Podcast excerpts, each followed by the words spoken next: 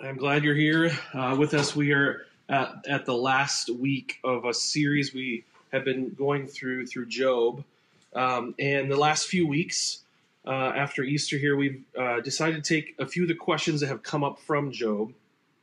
Questions about uh, is God still good even though there's suffering? Um, who, who is Satan? What is his role? What is he up to? Um, and this week we're going to look at how do we help someone uh, who's suffering. And in fact, I not only help someone, but I think it hopefully will give us some framework even of how we can allow people to help us. Um, I know as Kelly and I uh, have been talking about this, uh, sometimes it's hard for us to do to do that. Uh, to say, hey, the things I'm, we're hopefully going to learn today, uh, some I'm hoping really practical steps, some things to do to help someone suffering. We can also allow people to do because I think some of these things I might resist because um, I got it together. And so today we're going to have an opportunity to think real practically what does it look like in life uh, when people are suffering around us. I started with uh, it reminds me of a moment in life. Uh, it was a moment when I was in college, and uh, I, I uh, a friend called because he wanted to chat, and so I went, I went to his dorm room. Um, I spent one semester living in dorms at the University of Wisconsin Platteville, that, was, that was the space for people to cheer. Uh, and uh, so he invited me over, and I thought he was inviting me over to, because uh, he, he was a friend who had been very uh, helpful in, in my own development in my faith, but also just a good friend. And we sat down in his room, um, and uh, I said, "Hey, man," and he goes, "How you doing?" I said, "Oh," and so I kind of unloaded. I thought, "Oh, he's actually asking how I'm doing," and um, so I said, "Oh, this this semester's been harder than I thought. It's been harder to to make friends, and uh, I had this test this week that was so hard, and um, I just don't think I did very well on it. And I've been staying up late, uh, hanging out with friends, playing a lot of Tony Hawk, uh, the video game on PlayStation. I and uh, it's just I, I missed some assignments, and you know I cannot beat this level."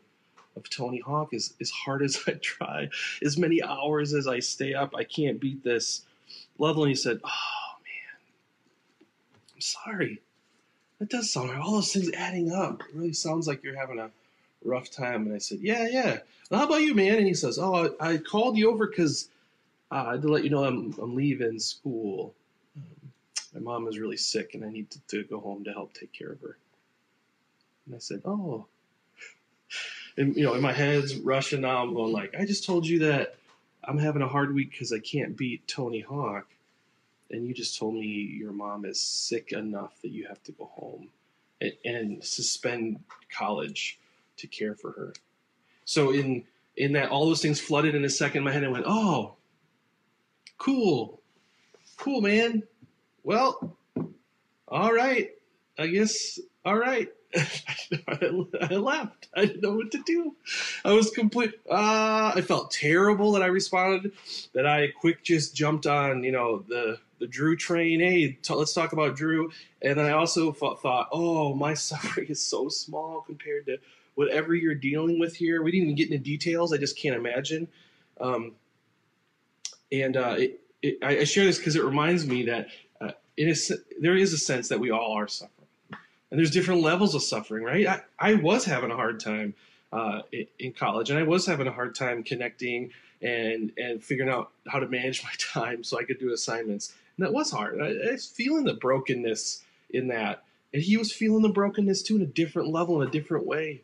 Right? We feel that we feel that physically, we feel brokenness and suffering. We feel that emotionally, we feel brokenness, suffering. We, we, we feel it right in our head, and our heart, and our bodies and all those things mixed up they're all connected and they're and we're feeling one that causes us to feel the other. And sometimes the suffering is is very short and temporary. And sometimes that suffering is long and sometimes we know that suffering might not end until the day we see jesus. Because we all live in, in, a broken world. We've we've talked about this right? Why is there suffering? We talk about our, this enemy of satan this adversary who's trying to cause us to suffer he wants to kill and destroy. And we feel all those things around us and when then when they come at us, when we sit down with a friend or we text a friend or, or we email, right? we're on a Zoom call with a friend and we hear suffering, uh, we're not sure what to do, and sometimes we just want to walk out of the dorm room, right? And so, our hope today uh, is as we end this time thinking about Job, we want to think about what does it look like to really move towards friends well and help those who are suffering. Um, a friend recommended this book uh, to me. He said is one of his, his favorites in this in thinking about this. It's actually a book about how to talk with kids. It's called How to Talk So Kids Will Listen and Listen So Kids Will Talk. Um, it's by Adele Faber. Um, and the thing the thing I love about it is is that uh, we get these eight different responses when someone shares with you that it's that initial moment. Hey, I've had a rough day at work, and here's the initial ways uh, we can see people responding, and then we're going to look at what does it look like. Uh, I think actually from Scripture and even at, from the model of Jesus, what it looks like. But see if any of these connect to you. Maybe you felt this response, or maybe you uh, one of these is your your go-to responses. Number one is just a denial of feelings. They may say, "Oh, uh, there's no reason to be upset. Uh, it's it's foolish to feel that way. You're probably just tired. You're blowing things out of uh, yeah, don't worry about it. Right? The second one might be a philosophical response. Look, life is like that. Like things don't always turn out the way we want. You have to learn to take things in stride. Nothing is perfect. No one is perfect. Or we get real philosophical. Or a response might just be advice, I think. Oh, this one hurts. The response would be they'd share this hard day at work today. Yeah, well, he, here's what you should do right? When the first response is, here's here's some steps you should take, and we'll solve this problem, wrap it up in a bow. The next one could be not advice, but just a lot of questions. What exactly happened? Why didn't you do something different? Or, hey, uh, what could be our plans for this? Which often leads into advice. another option could be just a defense of the other person or the thing, right?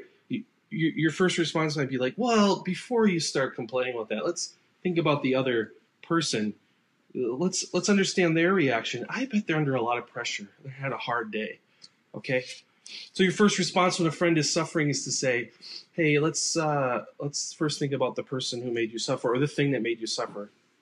Can you imagine doing that if if someone sharing uh, if they said, me? "I think Satan is is causing my family to believe lies and is hurting my family, you'd say, hey, let's think about Satan's perspective on this. He's had a hard, it's a hard day. He's gonna crawl in his belly like a snake, right? The next one uh, we see is pity. Just um, a, a, a lot of, oh, you poor thing.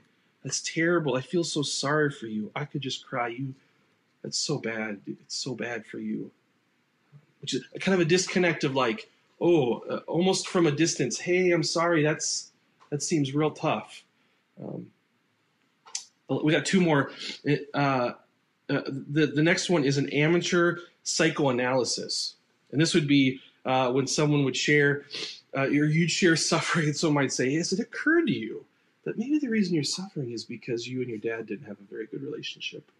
Right, and, you and this person is now replacing a father in your life, and you're trying to uh, uh, you know, woo them and, and try to get approval from them. So maybe stop doing that. And, and lastly, I think a response that are, is our hope, and I think is Christ-like, is is an empath, empathetic response. This is an attempt uh, to to actually enter in and, and, to tune into their feelings. And and the last one in this book that stated is something like, "Oh, that sounds like a really rough experience. It's gotta hurt to experience that, especially after what you've already been through." But not a not a oh i'm so sorry. It must be tough to be you. Pity. But actually walking in arms around them. I guess right now we're not doing the arms around each other but. And so our hope now is to look at what it looks like to care for someone suffering. Again we're suffering differently in different ways. We're although always suffering and feeling the fall right? Feeling the disobedience the disconnect from god all the time. And in some ways always some level. We're not like ever at just zero no no suffering. We're all feeling that, and so we have an opportunity here to mutually care for each other. Um, and we also saw this as Job and his friends uh, were together. When Job first was hurt, right when he first had his things taken away and he was suffering, where he's sitting in a pile of of ash and um, in, in like the garbage dump outside the city, and he had torn his clothes and he was just laying there waiting to die. His friends came over, they just sat with him, they cared for him before they started giving a lot of advice. Um, and there's a lot of psychoanalysis of, of who God is and what's actually happening. Um, they just sat with him, and that's our our hope today is we're going to look at what it looks like to be those people. Our friend um, Sarah Taylor, who uh, is a Hopester, goes to Hope, um, our downtown location, wrote a great article in the Gospel Coalition. We'll actually uh, uh, send out a link of that this week um, in our, our weekly update. Um, she wrote and we're gonna we're gonna reference that a little bit because her uh, her words has really helped me, and I think it's helpful to hear someone who who has a lot uh, uh, of suffering around them and in them um, see how, they how they um, talk about this. Sarah has um, gets cluster headaches, which are uh, considered one of the most painful things you can get. Uh, they're just debilitating, uh, and she gets them for seasons of months at a time, six months at a time. So so painful. She just can lay. Uh, she says it's like a hot, searing screwdriver in her head. Um, they're also called suicide headaches. They're that painful um, because the suicide rate is so high of people who get these headaches. So she feels this in, insane, intense amount of pain and deals with that. And she shares in this article what it's like to deal with that pain and also cling to Jesus. And she shares what it looks like to have friends care for her. And so we're going to reference her often. One of the places she points us to is this passage in, in uh, Exodus 17. Uh, this is this cool story where God's people um, are fighting against uh, the Amalekites, and Moses goes uh, in in verse eleven here. Moses goes and he um, holds uh, up his hands in the air uh, with a staff, and as long as the staff is in the air, then he, God's army is is being victorious. But as the staff lowers, the army uh, starts to get taken over, and so he has to hold the staff up in order for God's army to have victory. And so in verse 11, we hear this uh, As long as Moses held up his hands, the Israelites were winning. But whenever he lowered his hands, the Amalekites were winning. When Moses' hands grew tired, they took a stone and put it under him, and he sat on it. Aaron and Hur held his hands up, one on one side and one on the other, so that his hands remained steady till sunset. So Joshua overcame the Amalekite army with the sword. Do you, do you see this picture here? Moses' arms, he couldn't hold up the staff, and his arms would fall, and his friends would push his arms back up.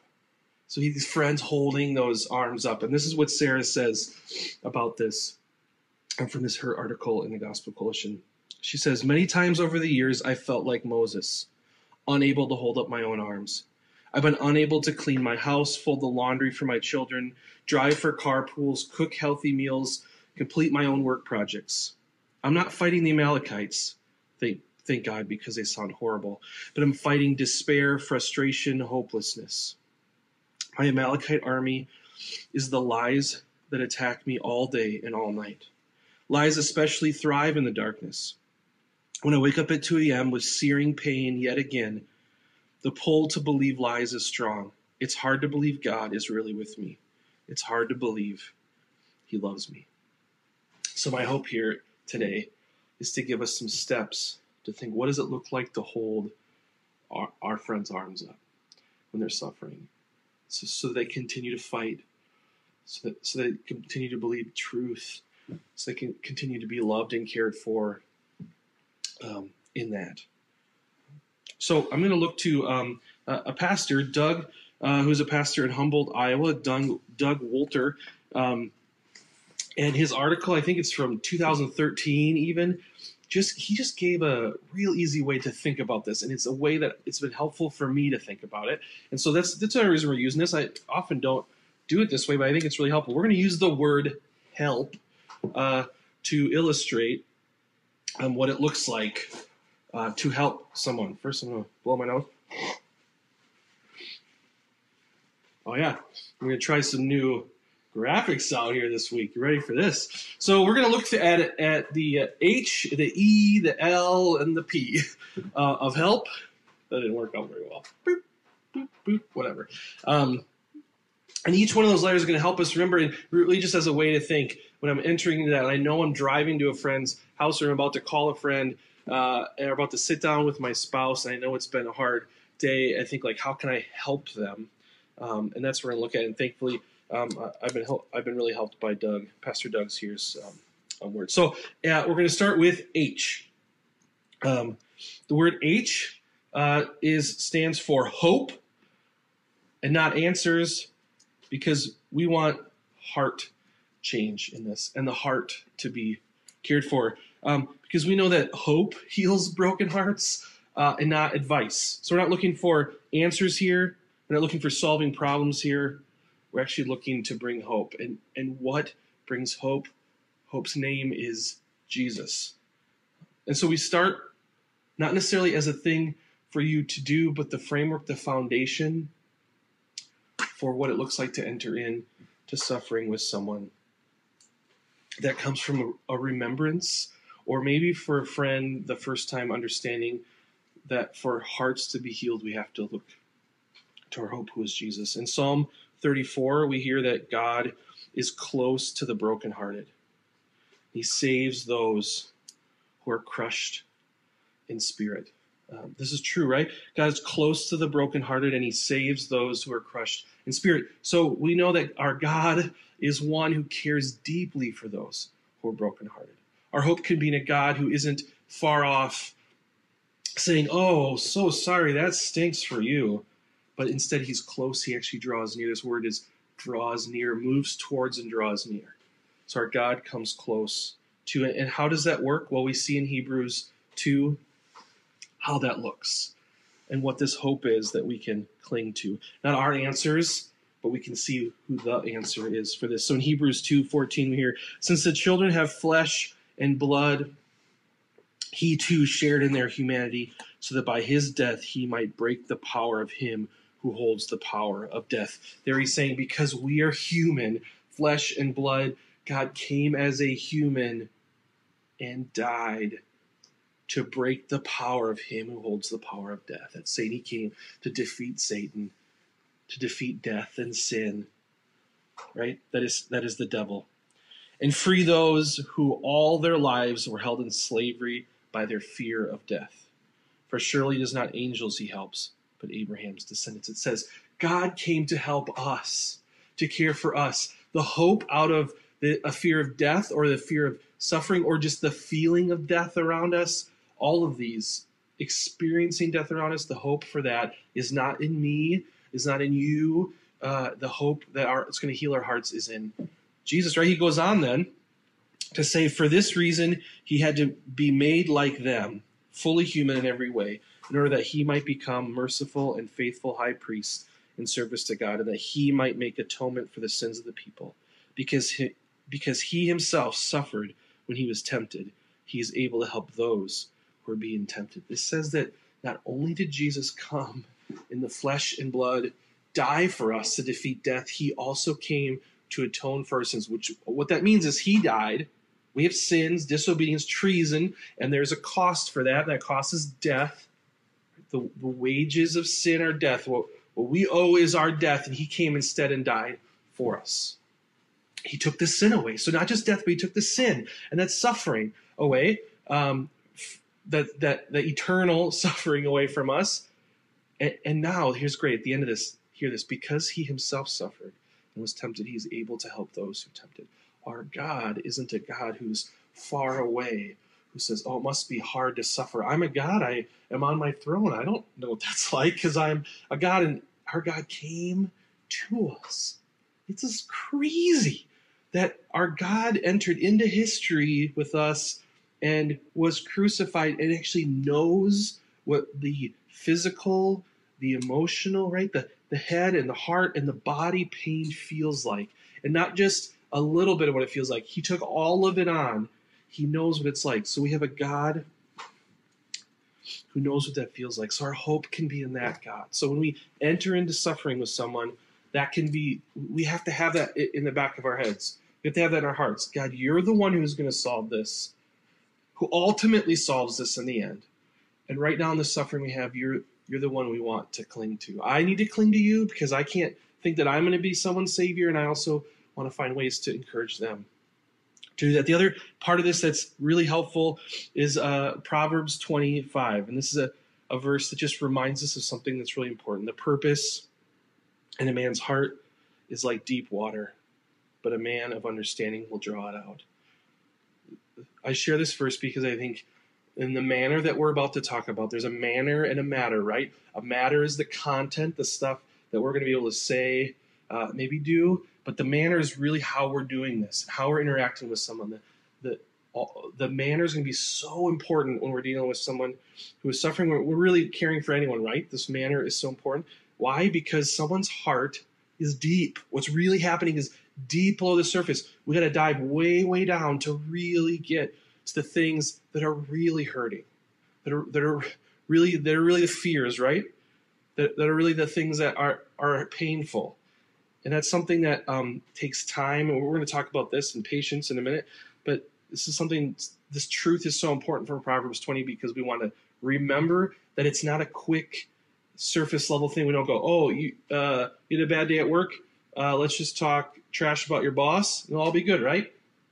No, you we spend time with someone, we enter into someone with a hope that God can heal them, and we start to learn and draw out from their heart what's really going on, all the things that are, all the suffering they're feeling, all the brokenness they're feeling, um, and start to draw that out. So over time, we can actually learn uh, what they're putting their hope in that isn't bringing death, and put, hopefully explain to them that Jesus is the hope that doesn't. So our H, our first letter there, H, is for hope and heart that we want to be people who uh, start with the right hope. That the the hope of, of this isn't just to stop suffering, but the hope is to figure out what our hope can be and while we're suffering and and, that, and get right to the heart. Now we're going to look at um, a little more practical, I think, opportunities on the E in help uh, uh, means uh, or represents entering into their pain and be empathetic to them empathize with people. Um, this is a great opportunity to show love and care, to just weep with them, to just be there with them. Uh, remember, we had talked earlier about whether the person who showed pity just said, Oh, ooh, I'm so sorry, it's so bad. What if you're a person who actually entered in to their pain, actually joined them in suffering, actually bared burdens um, with them? Brene Brown explains empathy this way. I think it's really helpful. Um, she says empathy has no script. There's no right or wrong way to do it. It's simply listening, holding space. I like that phrase. We're just holding space. Withholding judgment, emotionally connecting, and communicating that incredibly healing message of you're not alone. What better way do we get to represent Christ with our friends and be light to them than to say, I'm going to enter into you. You're not alone, but I'm with you. I'm not solving this. I'm not giving answers or advice. I'm just with you, bringing hope by just being with you. This is what Job's friends do. If you remember in Job, we see this moment when uh, Job is suffering and says his friends came in for a week. They just sat with him in silence. It just, I, we don't need to talk about it. We can just sit and uh, and enter in to that time together. Jesus enters into our lives, being with us, and and and God leaves the Spirit here with us to always with us. In Philippians, we see this great example of Christ, and in fact, this isn't just a passage about what Christ has done. It actually is a passage in Philippians 2 about how we should have relationships. Listen to how this starts out.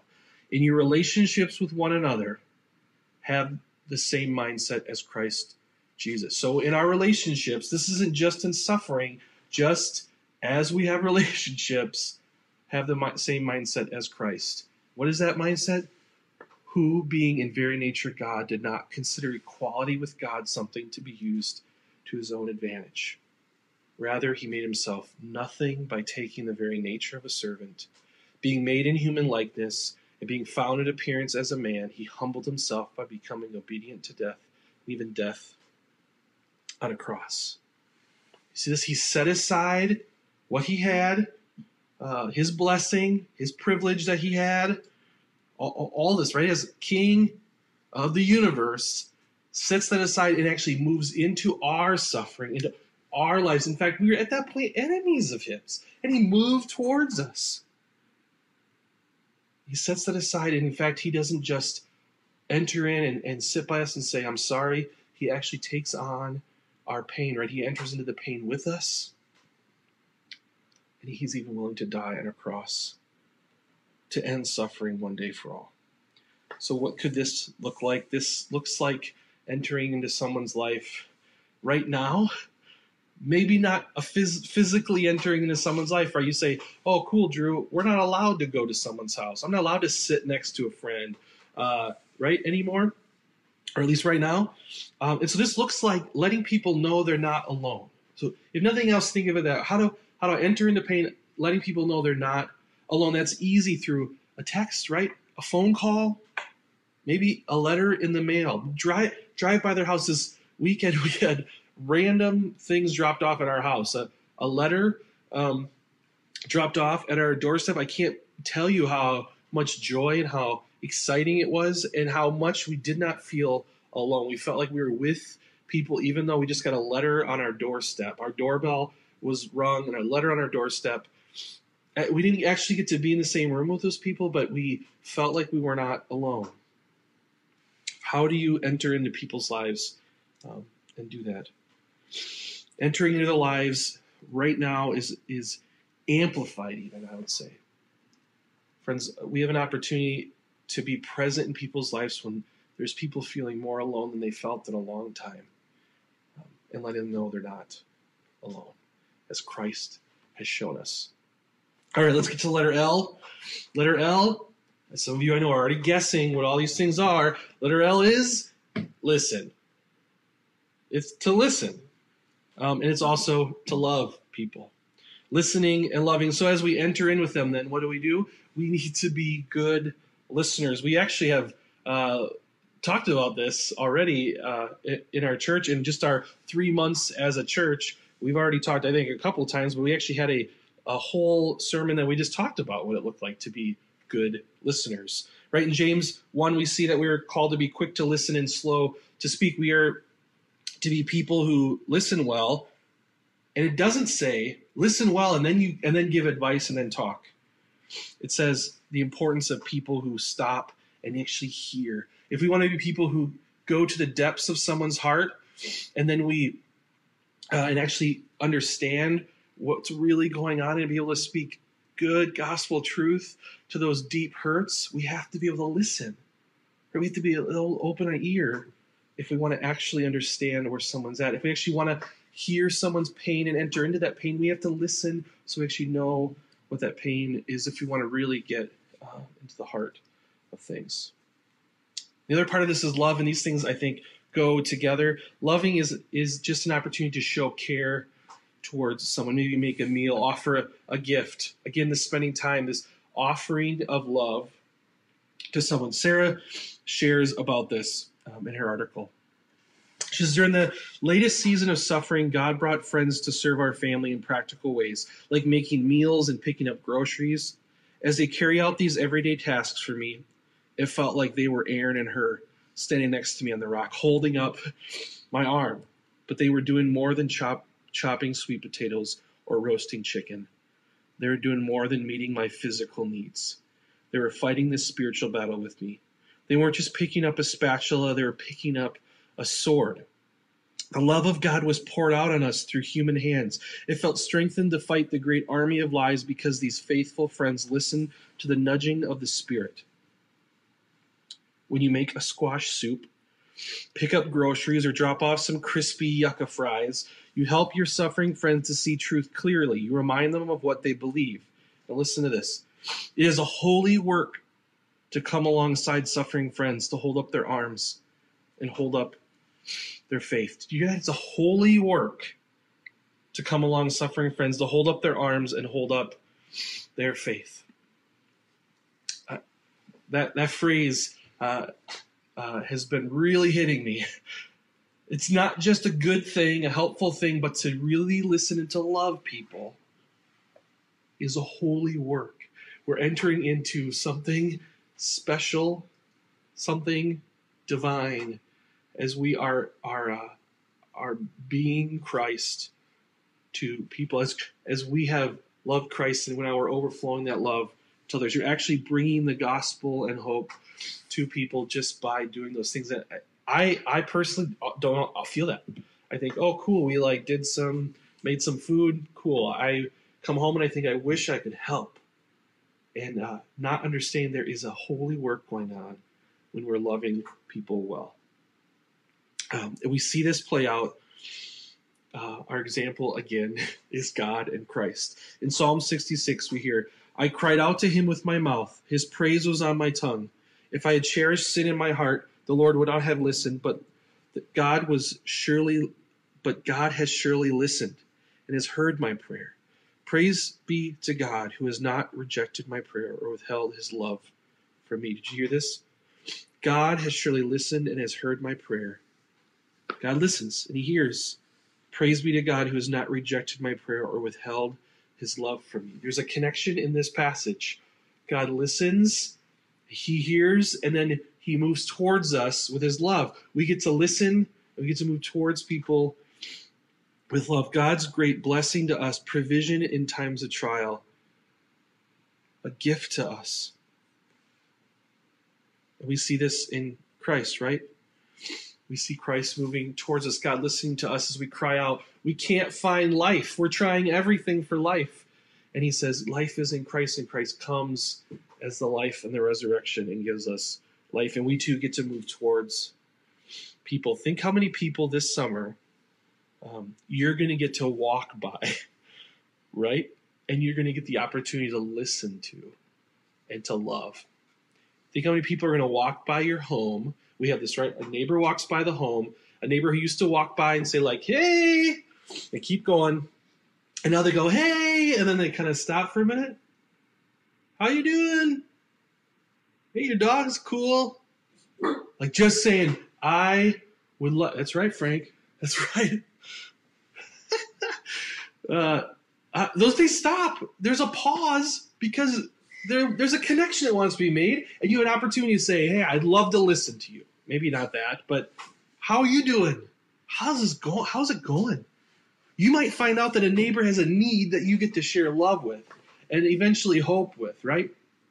What an opportunity we have to put on our rake, right in the yard, to to stand up from our chair, from our porch, right? To stop our walk and to talk. You know, hit six feet, but talk um, and love someone. Lastly, okay, we get to the P here. The P, I'm sure someone guessed it, right?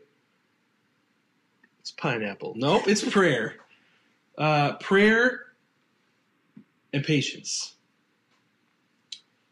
So we're going to people who who rest in hope, rest in the opportunity that hearts can be changed by Jesus we get to enter in, empathize with people, and while we're doing that, we get to be good listeners, not good advice givers. We get to love people, and that sometimes that's very tangible, physical ways to show overflow that love, to listen and move towards them. And we get to people who pray. And why do we pray?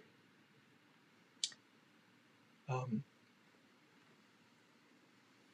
the first reason is because in deep, hard suffering, it is hard to pray. We actually get to pray for our, our friends.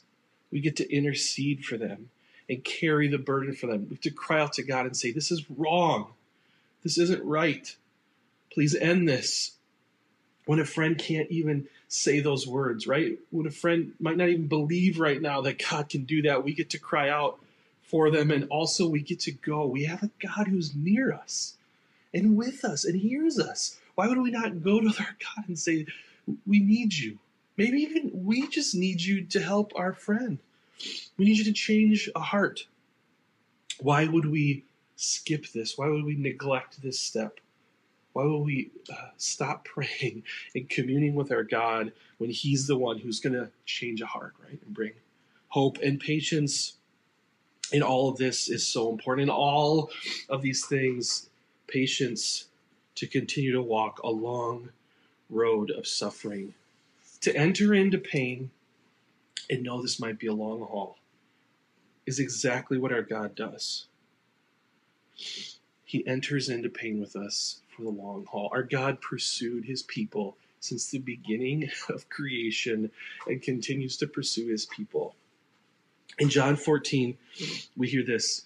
This is this is how great our God is. He our God our Father sent Jesus to rescue and save us, but he didn't leave us. And I'll ask the Father, this is Jesus saying, I'll ask the Father, and he will give you another advocate to help you and be with you forever. Be with you forever. The Spirit of truth. It's the Holy Spirit. The world cannot accept him because it neither sees him nor knows him, but you know him, for he lives with you and will be in you. I will not leave you as orphans, I will come to you. I, I like I like the phrasing that will not leave you as orphans, right? We know in, in Ephesians 1 that we were orphans and God adopted us into his family, made us heirs to his throne. When I am suffering, I feel like an orphan. Like I have no family and, and I'm alone, right? We want people to know we're with them, they're not alone, and that God Himself has left us the Spirit, the Holy Spirit that is in us and with us. Again, we have a God. Historically, throughout all of time, there have been many gods created uh, in people groups, right? And most of those gods are far off. They can't suffer. Uh, they're not close to their people. And we have the true God who suffers with us, who knows our suffering, and is in it for the long haul. I was talking uh, to a friend this week, and he said, I think one of the reasons I don't enter into suffering, and I agree with this, is, is because I have impatience with irresolution. Those are like those words make it sound cooler, right? Impatience with irresolution. Meaning, I, I am not patient with the fact that this might not end, or there might not be a solution or a clear, clean solution. We also talked about other ways we uh, might not. In my small group this week, we kind of brainstormed some ways. I'm so thankful for those those men. We we uh, the guys brainstormed some some ways um, that we might uh, reasons we might not do the helps, right? I think it's a lot of work. It is a lot of work, right? The long haul is hard. I got a lot of stuff going on. I, would like to just check something off my list and move on, right? I am impatient with irresolution. The discomfort feels like it's wrong, and I just want it to end, and, and I don't want to be uncomfortable. You're saying I'm going to volunteer to suffer with someone. Why would I? They seem like it's not very fun. Why would I want to volunteer to suffer with them? Maybe we start believing that if we're good Christians or good people, we shouldn't suffer. So you think, oh, there's something wrong with it. What did they do? Maybe let them sit in that, suffer, learn their lesson in that. If we just don't see light at the end of that tunnel, it's going to be hard to enter in. And maybe we've just been in that tunnel many times and we're just done. We're we ourselves are suffering because we've entered in too many people's lives who are suffering. And, and I think for me, one of the reasons, uh, one of the, the really uh, uh, lies of Satan that gets in my head, my heart, is that if I'm not the one who gets to save people, I don't know if I want to be the one entering into this. If I'm going to enter in with hope, and I'm going to enter into their pain, and I'm going to love them and listen, and I'm going to pray for them and be patient, in the end, I want to I want something out of that. Um, and knowing that my hope is in Christ, I I think sometimes maybe we don't enter in because we want to be the ones who get all the credit, right? And so if I can't get the credit, I don't I don't want to do it, right? And so there's there's opportunities for us in that even to to work in our own hearts. I want to remind us of this phrase from Sarah Taylor as we end here. Friends, it is a holy work to come alongside suffering friends, to hold up their arms and to hold up their faith. I pray that this would be what our church is known as people who are generous, not just with finances, not just with time, but generous with our own hearts and our lives, willing to enter into people's lives, willing to represent and show off the hope that we have in Christ because we're holding one another's arms up. What a great opportunity we have together. I have a few things I want to share with you to reflect on as we uh, take communion here in a moment. Uh, and to continue reflecting on, uh, first, do you know that Jesus knows your suffering? You have a God who actually is near you and knows your suffering, and that Jesus is the hope for your suffering, friend. not your advice, not you knowing the right thing, not them just taking the right steps, but Jesus in the end is our hope. Hopefully that takes some of the burden off. And if you don't know uh, Jesus, if, if you haven't investigated who he is, I encourage you to do that um, for yourself. Also, when you are hesitant to enter into suffering, um, wh- wh- when are you hesitant? to? Why are you hesitant? Um, think through what, what are those things. I, I also want you to think which part of the help comes easy to you. I think for some people, one part is uh, easy. I have some friends who are amazing listeners who just come and just let me talk and share how I, am I'm doing, I'm feeling, what I'm thinking. What a gift that is for them. Um, but and what part is harder? Part some part of that help is harder for you to do. And so, what part is is harder, and what part is easier for you, and why? And think how can you grow in some of those areas. And lastly, who do you know who's suffering today that you can move towards today? In a few minutes, we'll be done here with our service, and you have an opportunity. Uh, I know you have technology because you're watching this on some kind of screen. You have an opportunity to, in in 10 seconds, send a text to someone. How you doing? Thinking about you. Love you. Who would you have an opportunity to move into? Like, let's take the step. Invite yourself into someone's pain um, today.